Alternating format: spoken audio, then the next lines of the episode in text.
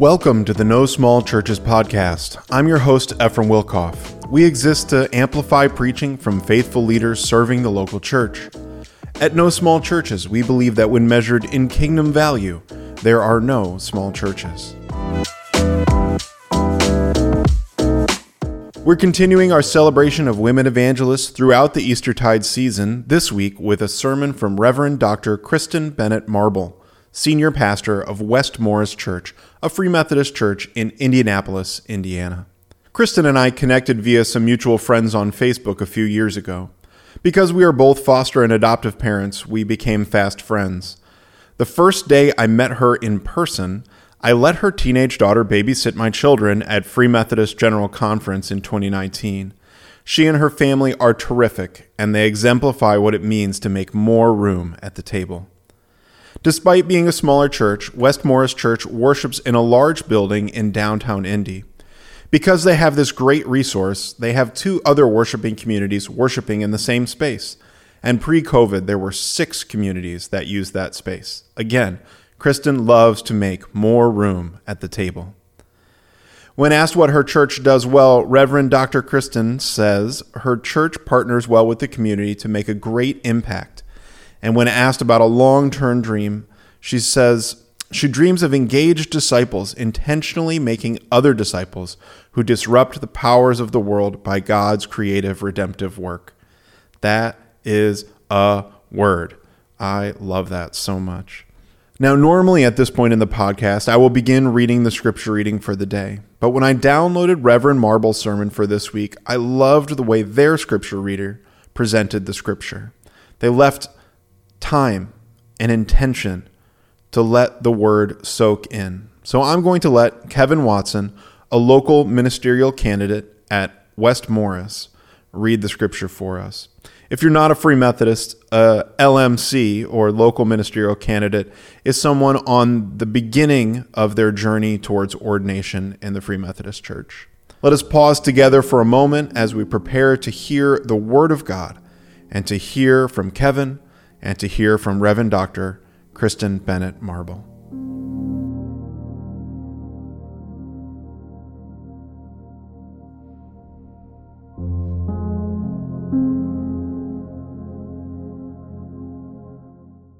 Today's reading is going to come out of Luke 24, verses 13 through 35.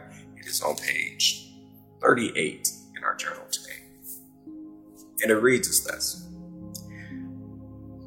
now, that same day, two of them were going to a village called Emmaus, about seven miles from Jerusalem. They were talking with each other about everything that had happened. As they talked and discussed these things with each other, Jesus himself came up walked along with them. But they were kept from recognizing him.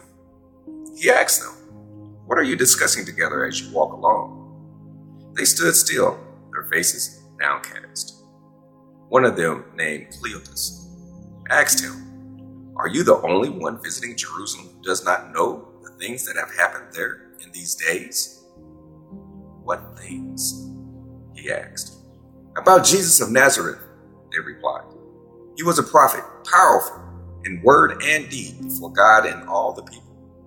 The chief priest and our rulers handed him over to be sentenced to death, and they crucified him. But we had hoped that he was the one who was going to redeem Israel. And what more, it is the third day since all this took place. In addition, some of our women amazed us. They went to the tomb early this morning but didn't find his body. They came and told us that they had seen a vision of angels who said he was alive. Then some of our companions went to the tomb and found it just as the women had said but they did not see Jesus. He said to them, How foolish you are, and how slow to believe all the prophets had spoken. Did not the Messiah have to suffer these things and then enter into his glory? And beginning with Moses and all the prophets, he explained to them what was said in all the scriptures concerning himself. As they approached the village to which they were going, Jesus continued on as if he were going farther. But they urged him strongly, Stay with us, for it is nearly evening. The day is almost over. So he went in to stay with them.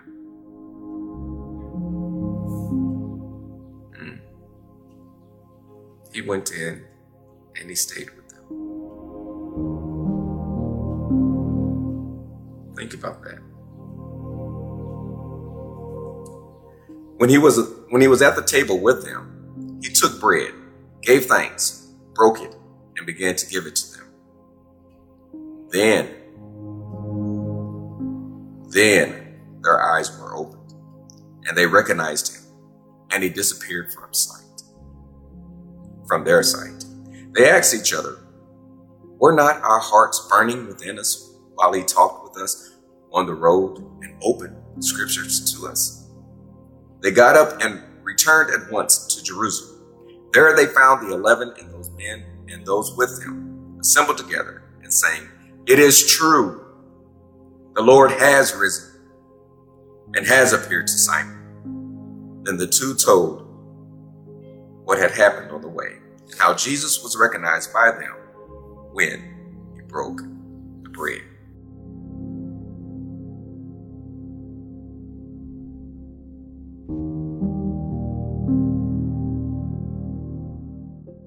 Think about a unique house guest that you've welcomed into your home. Maybe it was to stay for an evening or for a meal around your table. Did you think of someone? Some of you might have thought of an esteemed guest, maybe a senator or an important leader or a business owner. Or maybe you thought of somebody different.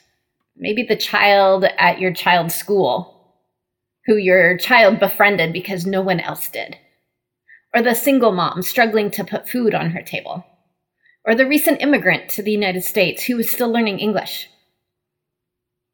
I remember one Christmas that we lived in Montana. We happened to meet a single mom at a thrift store.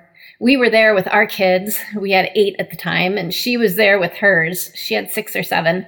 The kids got to playing, and we got to talking. And we soon discovered that even though it was the Christmas season, she was just focused on finding winter clothes for her kids. We exchanged numbers, hoping to keep in touch, and went our separate ways.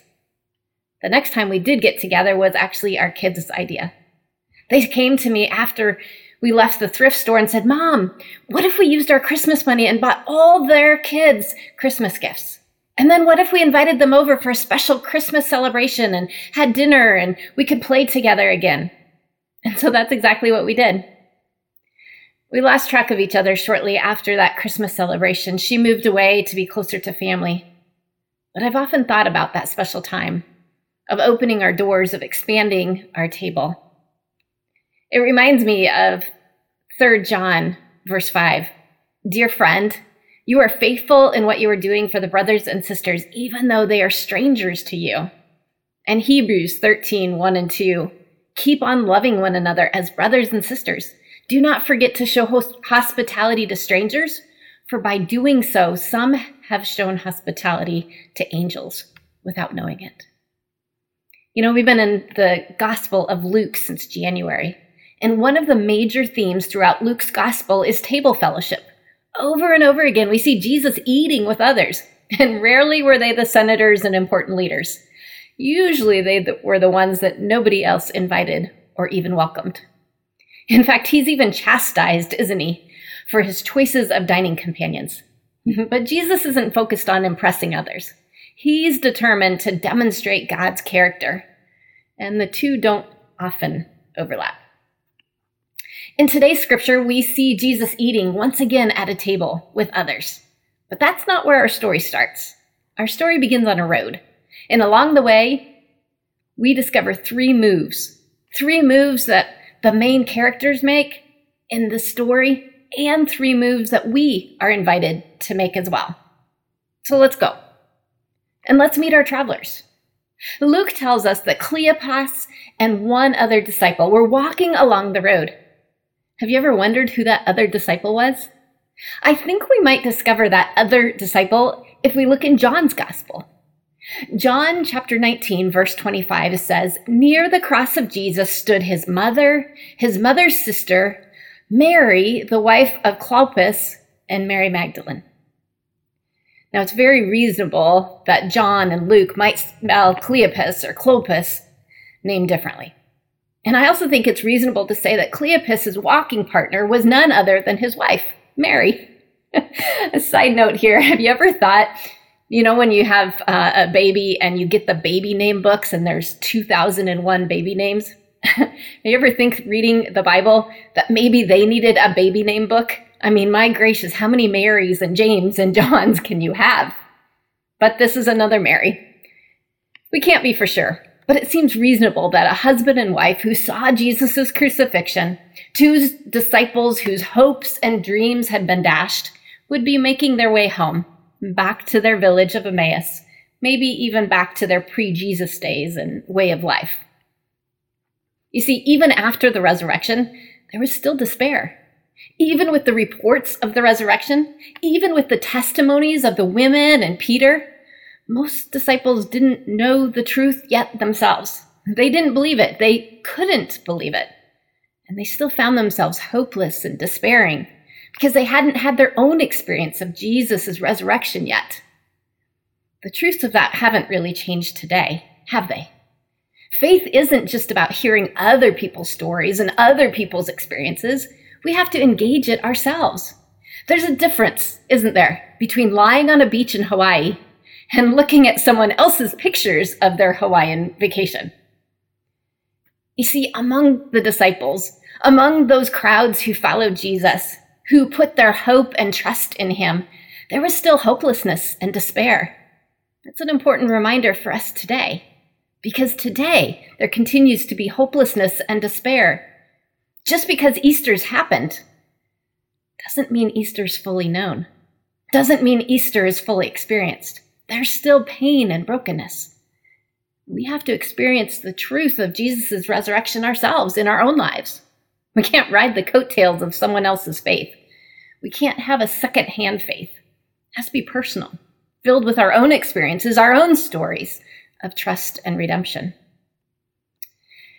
As Jesus catches up to these two disciples walking along the road, downcast, despairing, his approach is interesting. I mean, think about what all he could have done. He could have revealed himself, stood in front of them on the road and said, Here I am. It is I. I have risen. But he didn't. What did he do? He sent them to God's word in the Old Testament, to the prophets and the Pentateuch, the very places that characterized and defined his ministry. The very places where he, he took from Scripture his commands to love God and to love people his commitment to the poor, the marginalized, the widows, the orphans, and the foreigners, his passion for healing the sick and the lame, for giving sight to the blind, for setting the prisoners free and sending out workers empowered by the Spirit to do the same. Jesus said himself it was in those times that the kingdom of God was drawing near. And now on the road to Emmaus, the kingdom again was drawing near in conversation as the risen Christ the Messiah, the teacher, the Word made flesh, taught from the Word who made flesh. And his teaching made a difference. The disciples were reminded of Jesus' teaching to welcome the stranger. The disciples were reminded of their calling to follow Jesus and to make other disciples. Their faith was restored, maybe not fully, but enough. Enough to act like Jesus. Enough to act in the ways that Jesus had taught them to act, enough to live like Jesus had modeled for them, to welcome the stranger into their home and to gather with that stranger around the table. Now we know the rest of the story that the stranger was actually Jesus, but they didn't know that. He was just a stranger when they said, Hey, come with us. Come to our home and eat with us. They just knew what Jesus had done. And they made a great move from despairing to discipling. It's a great lesson for us as well. That when we find ourselves in the place of despairing, of walking away from God, dejected, hopeless, confused, that we're invited into God's word, into God's story. We're invited to be reminded of who God is, what God's character is like, and, and how we are to live in response. If you think about the commands of Jesus, there's not a single one that Jesus didn't do first himself. I mean, think about some of those commands. What are they? Praise, pray, love, teach, forgive, rest, follow, go. Every single command Jesus gives us, He has gone before. He's gone first. He's done it for us, modeling the way. And we're just invited to do the same in response, out of loving obedience. So while we might not be able to take a walk with Jesus along the road from Jerusalem to Emmaus, we can invite him to be present anywhere and everywhere. Anytime we do walk or run or crawl or sit.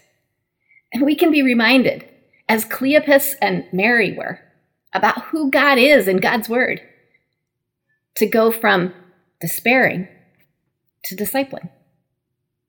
Now, where once despairing, now discipling disciples' day was not yet over. For as they fellowshipped around the table, their discipling turned to delighting as they imitate Jesus.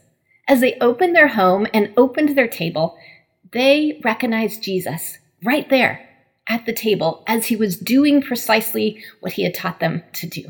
Jesus is revealed. You see, Jesus is revealed when we imitate him. Jesus is recognized when we live like him. Jesus is discovered as we disciple others, loving strangers, extending hospitality, gathering around the table in fellowship. And it's true today too, or it can be. Think about your past week, who you opened your home to, or your front porch, or the backyard, who you shared a table with, who you extended a blessing to. How was Jesus revealed? How was Jesus made recognizable? How was Jesus discovered this past week in your life? And now think about the week ahead. What will you intentionally do this week to make Jesus recognizable? Because remember, for Cleopas and Mary, they only recognized Jesus when they did what Jesus had taught them when they welcomed the stranger, and when they gathered around the table. So, what choices will you make that only make sense in light of Jesus? That others might say, that doesn't make sense. That's odd. And you say, no, that's Jesus. One of the new features of the West Morris weekly newsletter that gets sent out is a missional living challenge. Each week, there'll be one simple challenge that you can do to begin living intentionally as a missionary right where God has placed you. The challenge that was in Friday's newsletter was to bless someone this week, someone who is not currently walking with Jesus. Oh, it's great to bless your friends from church. I'd encourage you to do that. But this challenge is about blessing someone who doesn't yet know Jesus. And just to give you a sneak peek of this coming week's challenge, it will be like Cleopas and Mary to eat with someone. Again, someone who isn't yet a Jesus follower. As you think about how Jesus is made manifest, how he is made recognizable in our actions, I also want to encourage you to think about joining a small group. John and myself open our home every Saturday night at 6:30. We eat dinner together every week around the table. We talk and laugh, fellowship, share, and we connect. And then we watch the TV series The Chosen together, and we discuss it. Last week we had 24 people, but there's still room for you. There's still room for more. You know, if you're feeling disconnected, like you want to get to know people better, to make friends, this public gathering is not really that space the public space is great for some things. It's wonderful to gather in a group, to briefly greet one another, to engage as a large group in worship and singing and prayer and hearing from God's word. But to truly connect, to make friendships, to fellowship, that's a different space altogether. That's more of a personal space where you can get to know others and get to be known. And that's also where Jesus can be revealed. Or maybe you want to host your own small group, to welcome your neighbors, to invite some others, to set the table, to literally pull up a few extra chairs. It need not be fancy, just welcoming. You know, we see the disciples, Cleopas and Mary, moving from despairing to discipling to delighting. And we too can make those same moves as we think about our walk with Jesus. We can turn to God's word and be reminded of his character and what he has done for us so that we also can go and do the same. And then, as we do so, as we open our homes, as we extend hospitality, as we pull up a chair to the table, it's there in that moment that Jesus is revealed. So let's be people who reveal Jesus to others, who live in such a way that Jesus is made recognizable in and through us. Amen.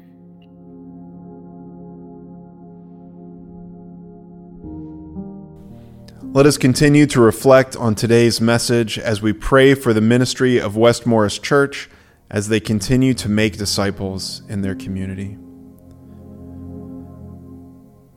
God, we thank you for the opportunity to pause this morning, to hear from your word, to think about what it means to have the word burn in our hearts, the truth burn in our hearts. And we echo the prayer of Pastor Marble.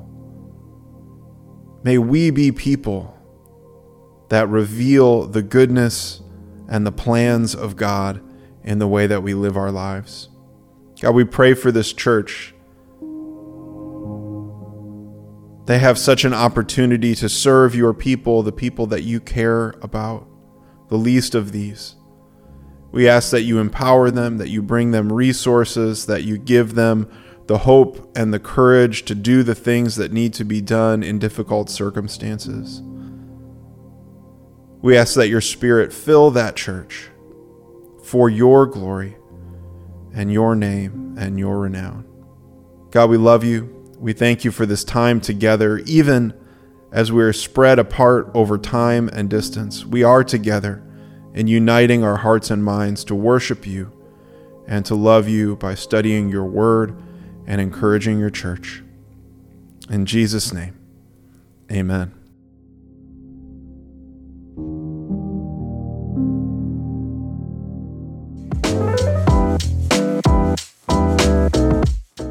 If you would like to stay connected with Dr. Marble, you can follow her on Twitter at Kristen Marble. That's K R I S T E N M A R B L E.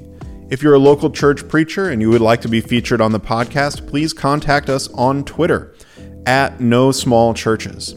We would love to talk to you about how we can amplify your voice to encourage and empower the local church. You can also follow me, Ephraim Wilkoff, at Wilkoff E, W I L K O F F E on Twitter. And please, if you enjoyed today's podcast, consider sharing us with a friend or leaving a review. It's the best way to help us amplify the voices of these great local church preachers. And now, hear this Eastertide benediction. All praise to the God and Father of our Lord Jesus Christ, the source of every mercy the God of all consolation. Do not rely on yourselves alone, but put your trust in Him. For the God who can raise the dead to life again will also deliver you. Amen.